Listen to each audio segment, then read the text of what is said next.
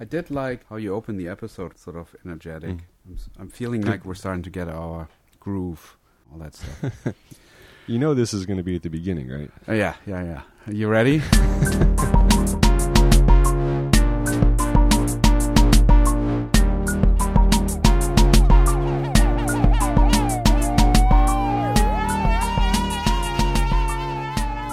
Welcome to TGE, the podcast. This episode is going to be really special because it's coming hot off the Oscars, and we were going to talk about Bohemian Rhapsody anyway, because we got so many requests for people telling us how badly edited this film is, and why does it get so much recognition. So we're going to take a look at that one scene that everybody's talking about, and then I thought Tweeting about. tweeting about. And I want to also balance it off, if we have time, with another scene that I think the editor really, really enjoyed on the film. Tyler, how are you? And I have good, and the person who's speaking to you's name is Sven Pape, the host, the curator of This Guy Edits, the channel that has spread from YouTube into the podcast realm, that is then spread from your word of mouth to your friends who begin listening to the podcast, which we very much appreciate. If you like what you're hearing, apparently you can say, "Hey Siri, subscribe to this podcast." And if you don't have Siri, you can you can still subscribe anyways. We appreciate it. We are on iTunes, Spotify, and Stitcher.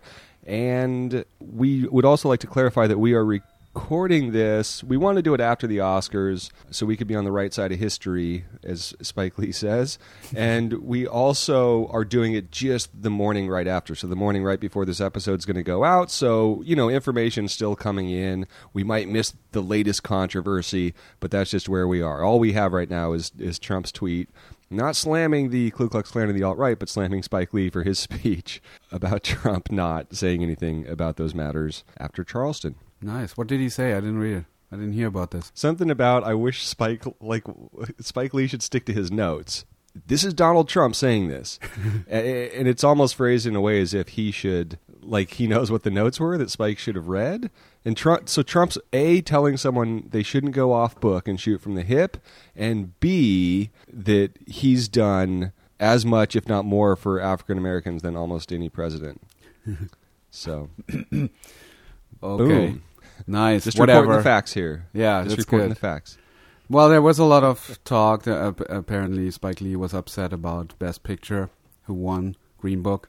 I didn't see it. I just read about it. I mean, I did see the Oscars. I was going to see it because of their decision to actually air the Best Editing Awards speech live and the other three categories that they wanted not to do that with. So they um, backed away from that. And because of that, I was gladly to watch the Oscars, and I had a good time. It was good. It didn't feel like it went over very long. Probably stuck to the three hours that they needed to.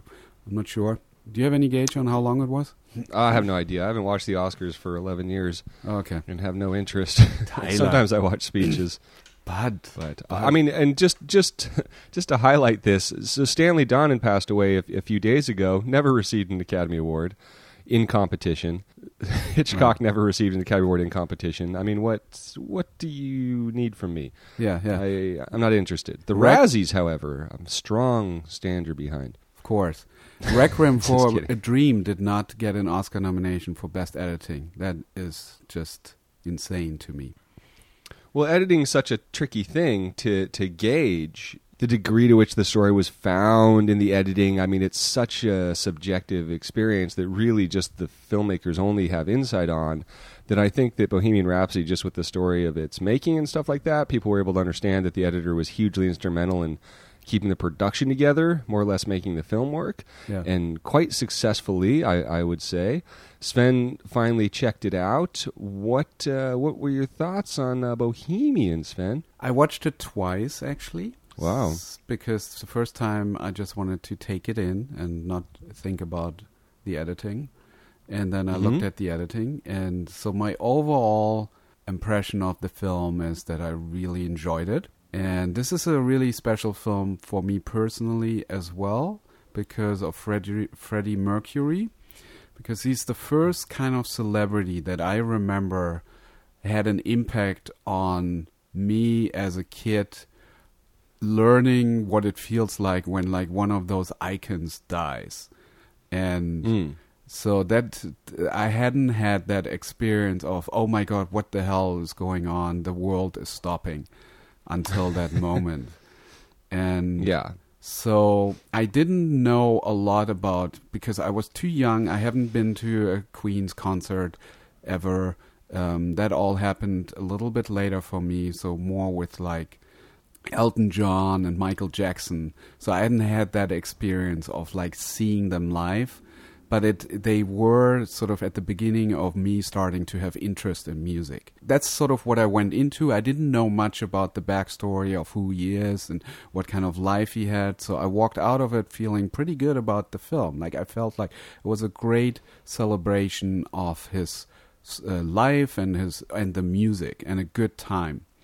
However, then doing a little research, uh, I I realized that they w- were playing fast and loose with the actual events that occurred, and I feel a little sad about that after the fact because this is such a this is the legacy of an important um, musician, obviously, and to to play with the facts to a degree where I felt like that's crossing the line. And there are some filmmakers that really, really want to make sure they get it right. And I feel like on this film, that wasn't necessarily a priority.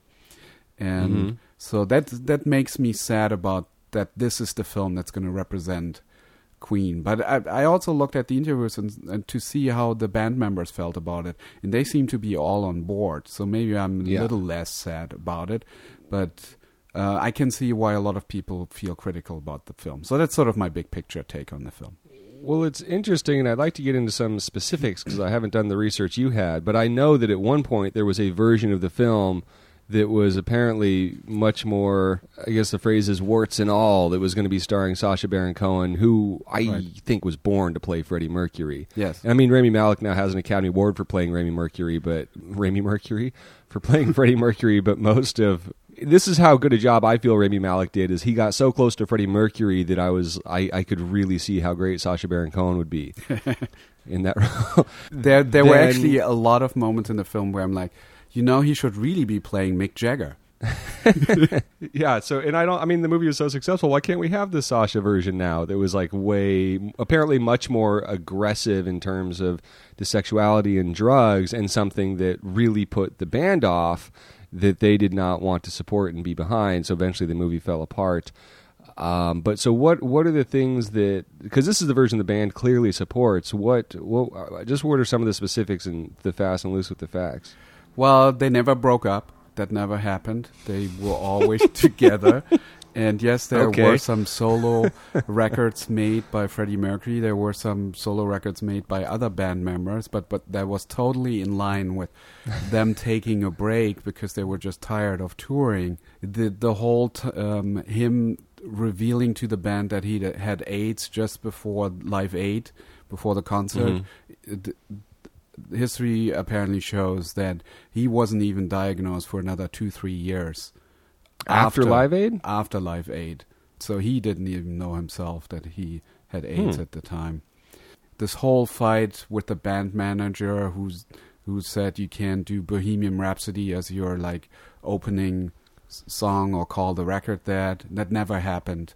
Um, that executive doesn't really exist. That one, I mean, I have less of a problem with because he's supposed to be Mike like a- Myers. yeah, a culmination of various executives sort of put Right. into one.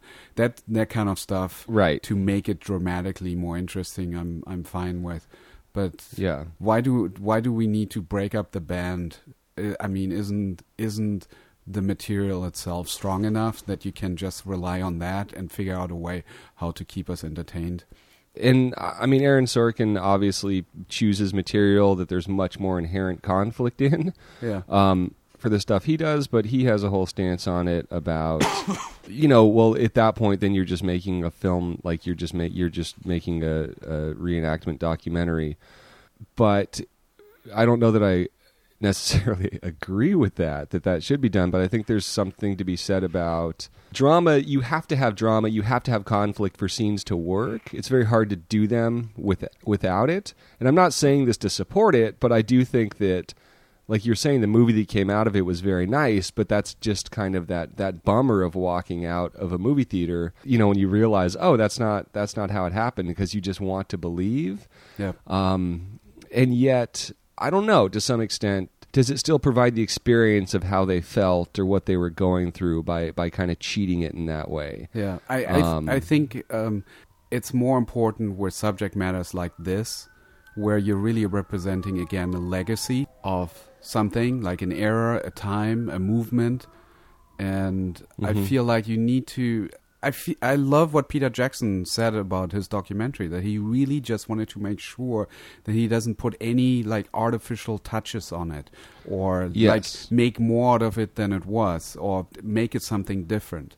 And Mhm. I think just going into making a film and understanding, okay, this is really important not only to make this work as a film, but to to make sure that it that it's a fair assessment of what really the truth is. Um, and for example, also apparently Freddie Mercury is way more in, an introvert than in the film. Like his whole Hmm. persona when he's off stage is completely different than what the film seems to make him look like. Is Right. the sense that I'm getting, and I think these are little things that are really, really important to people that care about his music and care about this, this experience that they had. I mean, yet the film is accomplishing a lot of things. It's celebrating him. It's opening him up to a new generation of people the music and so forth, and that's that's obviously very important. And I think that's what the band members appreciate about this project, as opposed to the Sar- uh, Sacha Baron Cohen version that would have been much darker and grittier, and maybe something less of a celebration. Yeah, and I'm sure it would have been a celebration. It just would have been, you know, just more of an exploration, perhaps. Yeah, But you know, and I'm not falling on one side or the other of this, as it might sound like it. I'm just kind of fascinated because we see it all the time. I mean, we see it with Best Picture winner Green Book. yeah, Um, we see it with, you know, almost every every every biopic, even stuff like 127 Hours, where the drama's pretty much there, right? You don't Yeah. think you're going to need to to tweak it at all, and yet there's still still little things that that get done to to highlight that experience. But I'm just fascinated with filmmakers, incredibly experienced filmmakers. You know what what happens? It's almost like running for president or something, where you just get into that position and suddenly it's like, well, we need just that edge, we need that extra drama, like just how you end up kind of making those choices to push it is Yeah. always kind of kind of interesting to me. So, but then again, you know, it's interesting because you, as a documentary filmmaker, have often said that you will cheat it, but you are always, and you've even said on this podcast, you're willing to push it a little further to to absolutely. maybe manufacture the order of events Yep. to highlight a point. So Yep. that's kind of the interesting um, Well, it comes. uh, dichotomy. it has to do with where you come from. Like, as a journalist, you cannot be objective. You have a certain um, agenda, right? The question Mhm. is, how, what's the standard that you're setting? And so, cutting a documentary, you still have to have a certain standard. Like, this is what the truth is. This is how I see the truth, and this is how I'm going to use the medium to convey convey it in the best way possible. And so, Right. with a film like this, I think that's exa- like the truth is that he is an introvert. Like, if that's the case, I don't know. I don't. I. I. I didn't really fully had th those insights at the time. But if Mhm. that's what it is, like if that's what I'm getting from everybody that knew him, then I would f- try and figure out a way to tell a story that is super engaging. I mean, how can an introvert as a character be not as it can be just as interesting as an extrovert. You just need Right. to then pull other uh, levers to make that work. But that's an important point to get right, I think, to really uh, Yeah. preserve the legacy. Well, the thing, and then just the irony I'll point out with this film is one of the things I really, really appreciate about it, which is proof that what we're talking about, what you're kind of talking about, works. Is there were so many scenes in it that were building up to the band is going to have a fight and the band is going to have like a breakdown, you know, brawl during the recording of this Yep. right? in the recording sessions, and they would always work around it. Like the conflict would be diffused. They would apologize to each other and work through their issues. And I just thought it was so cool how that could be kind of inspiring and moving when it goes against everything that you want a scene to do in a movie. Yeah. And it happened over and over again with this, which was which was cool. And you rarely see characters working together uh, in a movie. There's always you know there's always a conflict with each other. They're always Yeah. going against each other. So it's cool they did that. And then it's funny that you know the breakup ended being this this this dark betrayal and et cetera, et cetera. Yeah, and it's just a plot device that, like, within five minutes they break up and get back together.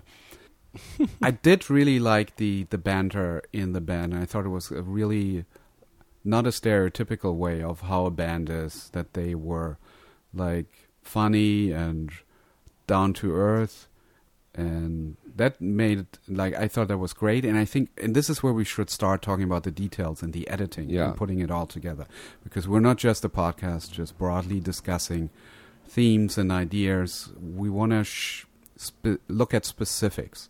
So let's get into it. Usually, what we do in this podcast is we look at a very specific scene and we play it here and we play up some of the dialogue, describe what's going on, and you have the option to watch along. We'll include a link in the description of this podcast. We're going to set it up and start it off, play it one time through, describe it, and then we go back and look at some details. Um, Yeah, and one thing I'll point out that, that I think is kind of funny is how, you know, with biopics, how you know when you're doing something about someone who's more modern, where there's a ton of information about them, there can be a lot more pushback about it from people that knew the person, the true facts, etc. I like when a movie paints a character in a certain light, and then people will argue for the lie because they just want to believe that so much over you know like new evidence or something like that. Like like a george washington story. It's like no he's this. I know what he is. Yeah. all right sorry. So let's uh let's check out this scene that everyone that there was this outrage about on twitter i was getting texts from people that you know were like how is the editing so bad in this Yeah, somebody It's tweeted me it's today nominated to to to give an official statement about how I feel about this scene and this editor now we winning the. Oscar. So this is what we're gonna do. Um, the Yeah. editor, by the way, is John Ottman, and Mhm. it's really interesting. He is a Bryan Singer guy. He's been with him for pretty much his entire career. That's number one. Number two Yeah. is that he's a composer, like a real composer, um, who Mhm. does both. So he he's scored like X Men and some of the other Bryan Singer projects, and he was superman supposed uh, to- valkyrie yeah. The reason why he actually did Bohemian Rhapsody is because he thought he was going to be able to like do a score as well, like uh some of the underscore, some of the stuff, and then he decided later this film doesn't need a score; it's just about the music, which I think makes sense. yeah Um, And that said, with everything we're talking about, I kind of feel like it literally could have been a movie about cows walking around in a field with the same soundtrack, and I would have thought it was just as great as well.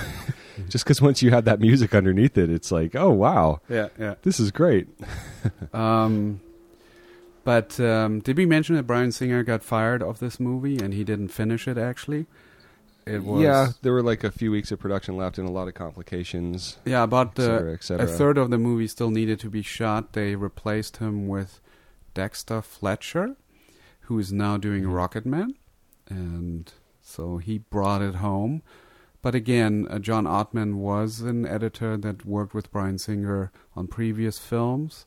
And rumors are that John Ottman really then put the film together in the editing. Like he was heavily sort of the creative force of putting it all. Well, what I hear is that those last few weeks of filming needed to be concluded, Yeah. and there'd been tons of problems throughout production. Obviously, with whatever the cause was, leading leading to the director vanishing for a Yeah. couple weeks and then being fired. Yeah. Um, DP shooting a lot of stuff, but what I hear is that he pulled a rough cut together, showed it to the studio, and they were so happy with just that that they actually moved it from Christmas Day into the heart of awards season, Yeah. and then brought in Dexter Fletcher to to finish it. Oh, good. So, Yeah, that makes so sense. it was in a good place, and I mean, So we're gonna show that scene that everybody is tweeting about, where um, Freddie Mercury basically sits down in some form of outdoor coffee shop, and this is the first time that they meet their new band manager John Reid, or this is like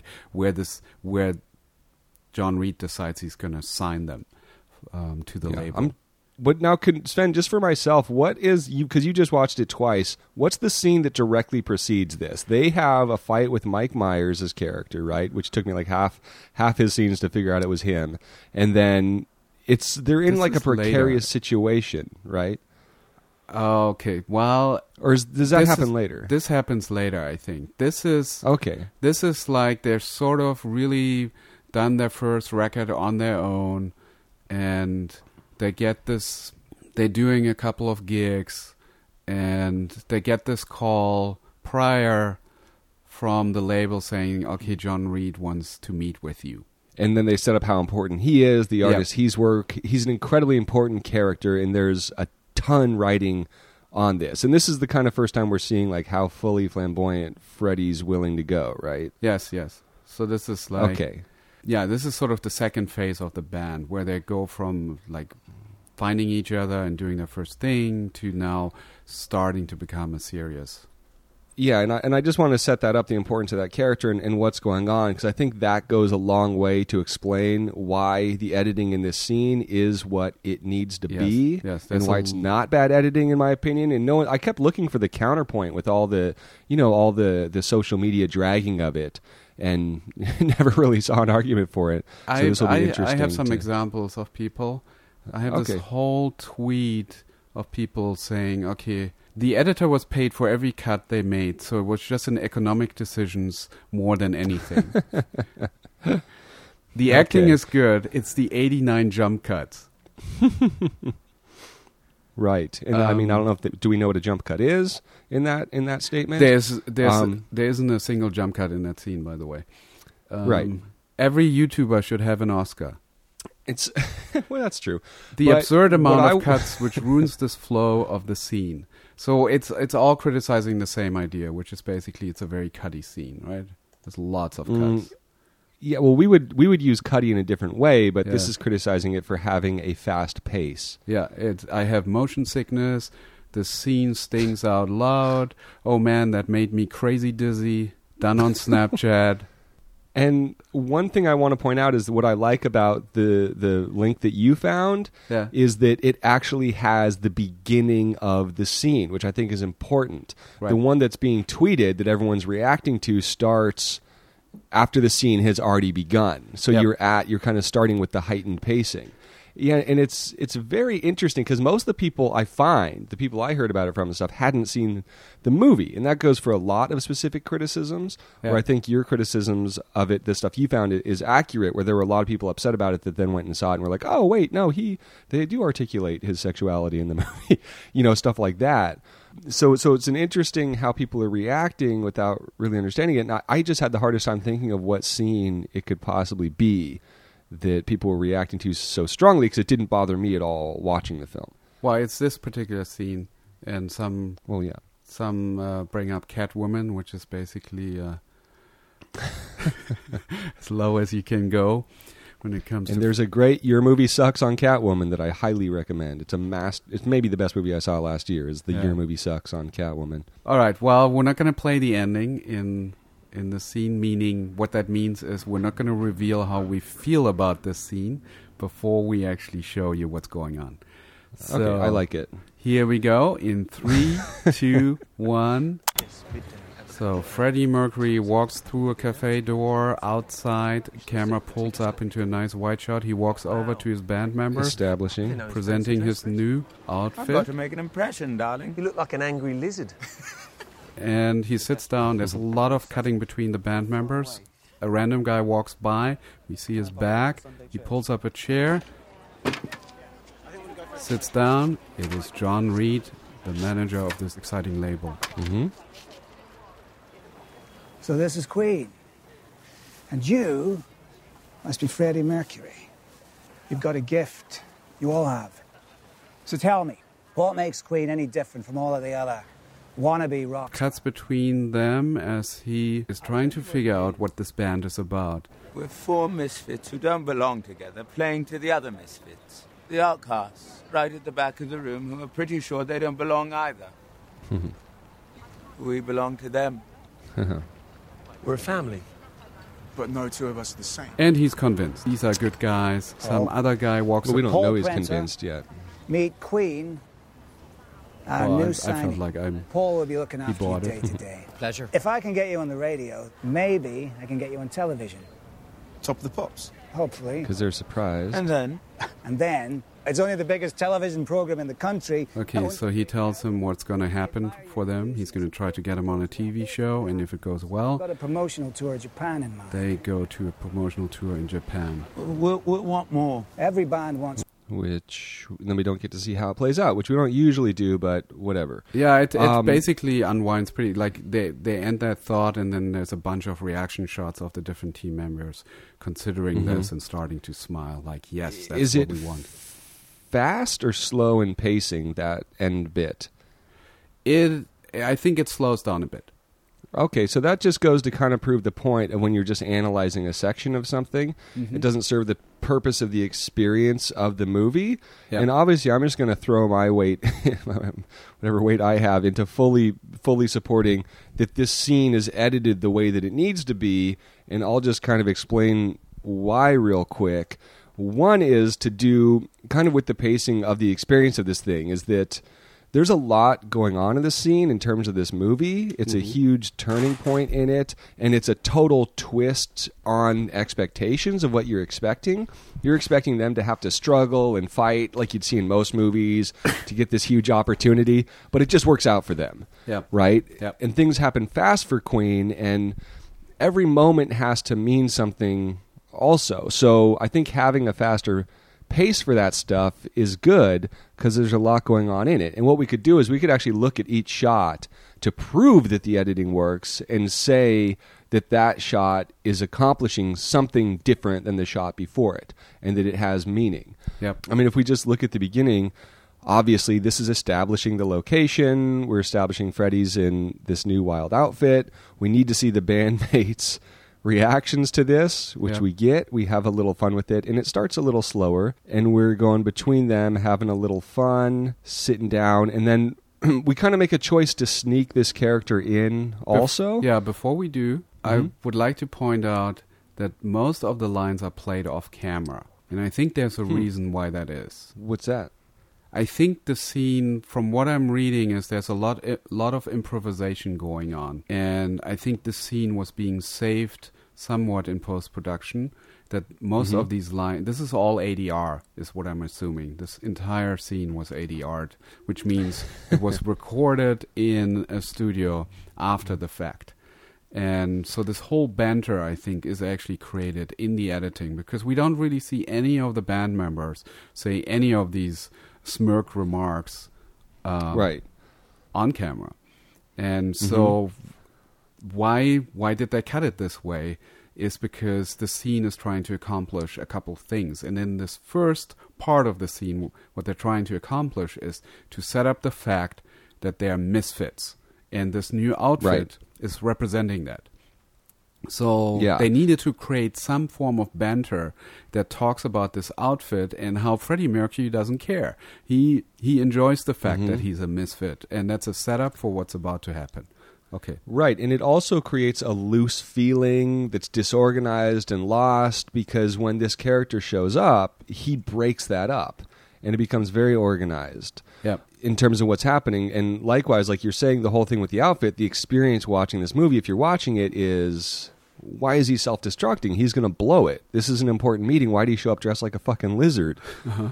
right? So you kind of have all that, and then that leads to this moment where the hand grabs the, the this insert at 23 of the chair being turned breaks all that up, and it really has a, a dynamic effect when you're watching the film.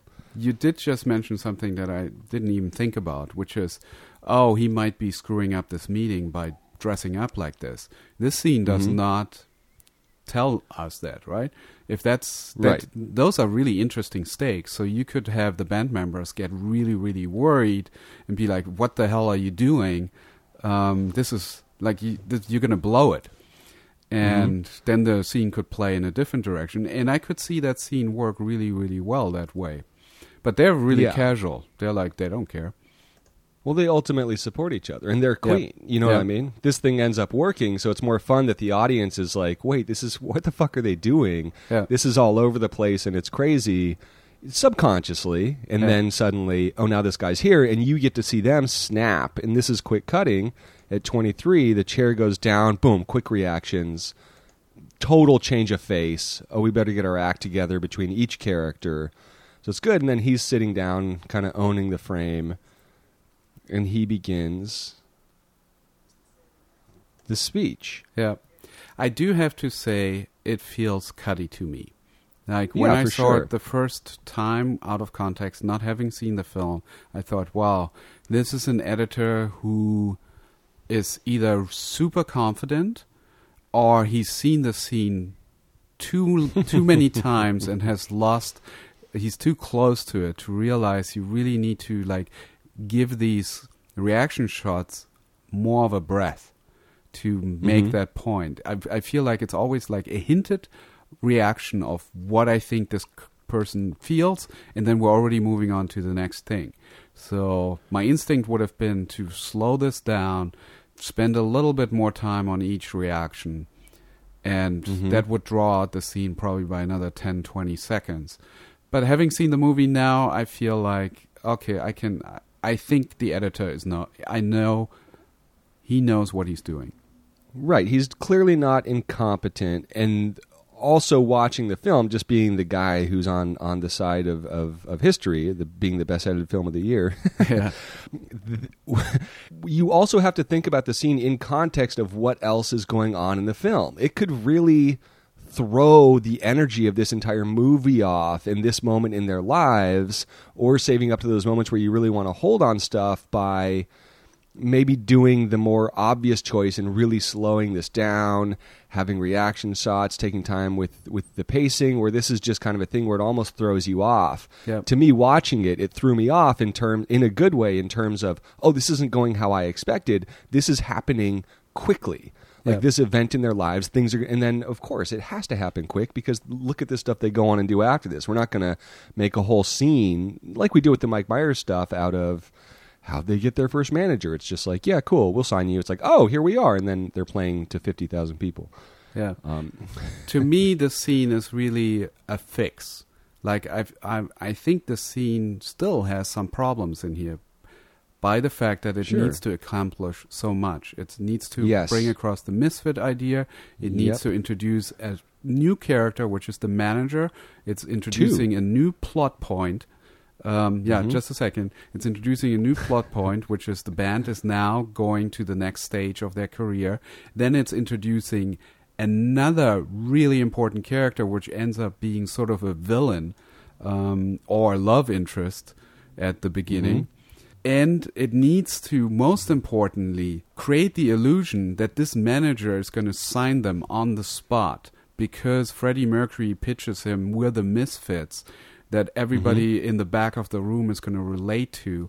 He's like, okay, cool, that's all I need to hear. So now we're going to be uh, working together for the next five years. That's Right. Like usually, this kind of relationship change, you need a couple of scenes to make that work. Like uh, there needs to be resistance, and there needs to be uh, getting to know each other and growing and whatever to accomplish all that. And they just decided we're not going to spend ten minutes on this to right. get us to the next stage of the movie, we need to be like the first 20, 30 minutes, they need to get together, they need to find each other, make their first record, move on so that we can get to the goal, the good stuff, the great songs. And this is why this scene was cut that way, is because within a minute it does four major things. And you can also see this scene as written and really milking the drama of each moment. You can see that just bogging the movie down because Yeah. there's, like you're saying, there's a lot of drama in it and a lot to play on. You can, there's a very easily there's like a four minute version of this scene. This is playing out in a minute and 38 seconds, and you know that it's not being done randomly and incoherently because we hold on the part of the scene that matters. It's not cutty during his speech about being the misfits Yeah. Right? And by making the rest of it faster, you give more power to that by holding on it. Yeah. So it- a lot of this stuff, a lot of these things that might be bothering you that don't bother you if you're seeing the movie, but they bother you if you watch it on Twitter, going into it knowing, oh, I'm counting cuts here, then um, you can miss the the the real, you know, the distraction tactic of what's going on with that editing. Yeah, and by making it this fast, it's hiding the refrigerator logic in this scene, which is basically refrigerator logic is a moment in a film that really doesn't make a lot of sense when you think about it. So when you go back to the refrigerator later to get your snack, you're like, wait a minute, this doesn't make any sense. um, this is exactly what's going on here. It's like this what the scene accomplishes in this short amount of time is nearly impossible to accomplish, which is sell Yes. a manager to sign this band and put it on a TV show based on one sentence that Freddie Mercury says. Right. Is- With a sense of drama, tension, and, and stakes. and making it entertainment with the bantering at the beginning. Yes, and I like that you've co-opted Hitchcock's ice cooler just into into to Sven's refrigerator logic. Actually, I got that from uh, Steve August. John August. John August. Sorry, writer. John August. He calls it Um, well, we need to we need to come up. We need a we need a new appliance. Um, all right. Uh, so let's see. So I'm just watching through it here. Forty one. He's coming at them fast and heavy. We're seeing. You know, you have to let us know where each c- character's coming from, and then boom, at forty six, we're on Mercury. Single shot. we cut away to the band members listening to him, supporting him. Quickly, this guy taking it in. There's four. I don't know my what my what my math is on this, but it just kind of shows how we're you know we're prioritizing what's important.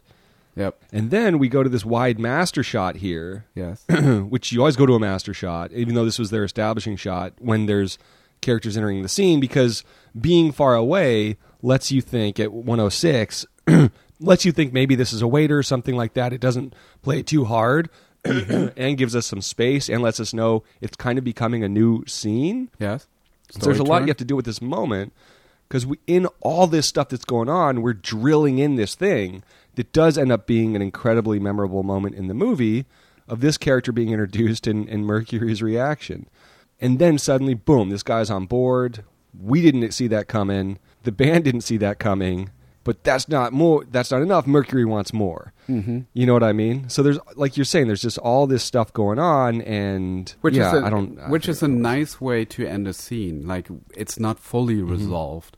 I mean, all the big things have been accomplished, but there's more. Like he wants more. Is a good way to Right. end a scene on a high, as opposed to them shaking hands and walking off and going back inside and saying goodbye and then driving off in separate cars. Which some scenes play that way, or some movies. Here, obviously, Right. they then just come go to the next big moment, which is I don't know, but I assume it's going to be them playing on television in that on that show. Right. Go Let me just say so my final argument on it, the reason that I think it is an example of incredibly sophisticated knowledgeable editing Yeah. is because it works so well and accomplishes so much while being cut in a way where if you look at it isolated outside the film as so many people did, it's it comes across as wait, what?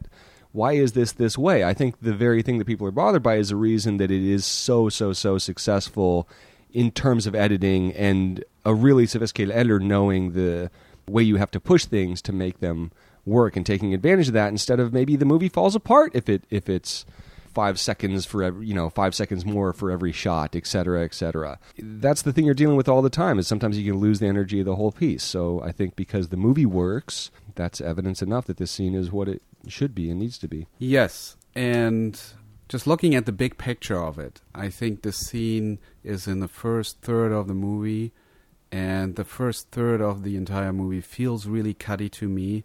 I did feel that, and then once they uh, got past it, it felt much smoother to me.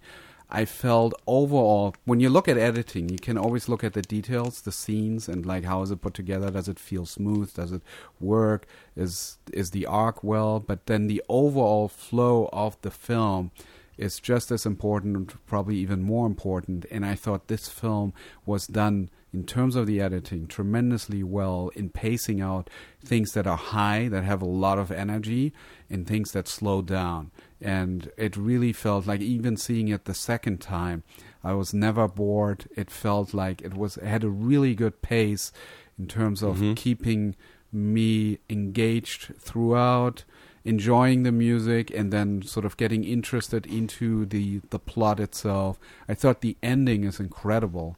The Live Aid Mhm. thing where it just sort of becomes a concert movie for a good I don't know, it felt like 20 minutes to me. And I just loved it. That's like that's the reason to see this film on the big screen is the last 20 minutes are just Mhm. insane. Um, And the thing I really I really liked about that also was the throwback of seeing it. And I don't know if this was an editorial choice. It just seems like such it seems like such an oddly specific visual thing to write. Yeah. But the idea that the movie began going to the Live Aid concert, we're tracking behind him as he walks to stage, and then you don't find out till much later in the film, we reveal that this is actually a very personal perspective that those band members had. And it was like a very nice kind of unifying moment. And the other thing I'll just kind of say about the style of this film is exactly what you're saying, Sven. The reason I think it works so well is is because of this very thing, kind of the way the scene is put together, is it really just it just goes by. And there's like a lot happening, but Yep. it's a weird movie in that it just kind of this experience and this wonderful music just kind of glides over you and you get to kind of just slip through this experience. And I don't know that you can have that, you know, cutting things in a really traditional way. And it's fun to, you know, see people push stuff. And it's weird that a movie, of course, it's not, you know, grammatically there are issues with the scene, but I think those end up making it stronger. And me looking at it, knowing what we know about what comes before, what comes after it, what, what it needs to accomplish, I can't think of a way to cut it better without sacrificing the experience of the movie. And I think that's ultimately what it comes down to. Oh, I had a I had a cut in that particular scene where I felt like that would make it even smoother. Which is like he Uh-oh. walks over and he says, "So you're Queen and you're Freddie Mercury. You're the one that Mhm. everybody talks about." I think What time code? um, 29? It's early, yeah. Let's, And then he says it at 30. You didn't like the finger point? so this is Queen, and you are, must be Freddie Mercury. So I think he should go. So this is Queen, and you have a gift. Take out the Freddie Can Mercury you part. rewrite it? No, not rewrite it. Just recut it. Wait, hold on. Let me see if those lines exist. And you got a Oh, gift. wow. So you think just cut that line out, the pointing, which I think the that's the thing with the pointing is Keep that's the the, one thing that kind of the thing with the pointing bugged me a little bit too. Yeah. Okay. But I think that I think but that the the bugging is like the impact of it because again, this is if you remember the experience of the movie, we have this mysterious character setting down. He's been set up as a, pers- a person with power that can change their lives. So there's something about like just a quick, the odd cut and that finger jabbing at the audience.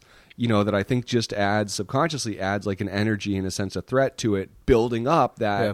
that payoff of, of us learning. Oh wait, holy shit, he's going to sign them. I Yeah. didn't expect that. Yeah. Yeah. I just I'm just going to defend it because that's the game of this. The reason this why. I would have made that cut is because he's saying some things that are so obvious to everybody. And so why does he need to address Freddie Mercury by name once again? And it would make more for a surprise because at this point you would expect him to say exactly that, and then he's going to say, "And you, you have a gift," and then you have an immediate turn, a release. You go from tension to release. Well, you need to take in cultural context for this as well, though. We have an actor known for playing Littlefinger, so it's important that he point his second largest finger on his hand, or else the audience is going to be associating him with that. Okay. All right, you win. I Okay, give up. Cool. Um, so I guess next we're gonna do make this a two-parter, right? We're gonna look Sure. at the other scene. This is a scene. Uh, it's the Galileo scene, which I think is Mhm. really nice. This is they're recording yeah. the stuff and they're cutting from the rooster to actually a guy saying Galileo. It sounds like the rooster is saying it. So Mhm. this is the editor really having fun, and I found a great interview with John Ottman and uh, Steve Hullfish from Art of the Cut on Pro Video Coalition. I'm going to leave a link. We're going to leave a link in the description as well. So if you want to read ahead, read that read that interview of the editor talking about the process of cutting Bohemian Rhapsody. They talk a lot about music and how uh, John really loves being a composer more than an editor, which is interesting. He's having fun in that scene, and this is something where he can really shine, and partially why this film deservedly got Best Oscar win. So that's up next time. Awesome. Yes, a movie wins the Academy Award for Best Editing and the This Guy and the Ace Award and every other award, then the This Guy podcast will examine it for at least two episodes. And I think not looking at the, the musical nature of the film and those other montagey type sequences really also helps explain why this scene exists in the way it does and it needs to maintain a certain energy to fit into this particular film. Noise. Cool. So if you enjoy what you're hearing, tell a friend to listen to the podcast. If you hate us, if you completely disagree and think this scene is edited horribly, then tell a friend to listen to the podcast and uh, hate on us. Get on the comment board. Yeah. Where at, Sven? Uh, comments are at thisguyedits.com slash comment. And if you're saying the scene that we just saw has jump cuts, you're wrong. If you're saying they're jumping the line, you're wrong as well. They didn't jump the line once. And if you're saying it has too many edits, you might be right, but there might also be a reason for that. Very true. And we're going to be on the side of the Academy, which also never awarded Stanley Donen or Hitchcock. Yeah, and Requiem for a Dream should have gotten an Oscar. I like that that's your one. Uh, And Spike Lee should have way more. Thank you to Kurta for the music. New stuff coming soon. Putting some pressure on him because apparently it's done. But where is it, Kurta? yeah, Where is really. it? We need a new track somewhere in the Oh. podcast. In the middle. And as Sven always says, Happy editing. It's iPhones and TV shows about tweakers. There's no sane zone, so put your head between the speakers. There's no sane zone, so put your head between the speakers. So yeah, I think I started to, I went through to explain why every moment had to be there. And like 11 seconds into it, I was like, whoa, I'm way overwhelmed. There's too much going on in this scene. Yeah, yeah, yeah. Too Which is fast. good. But uh, Too furious. I don't know. This was wild and crazy. Good representation of the film. Turning off.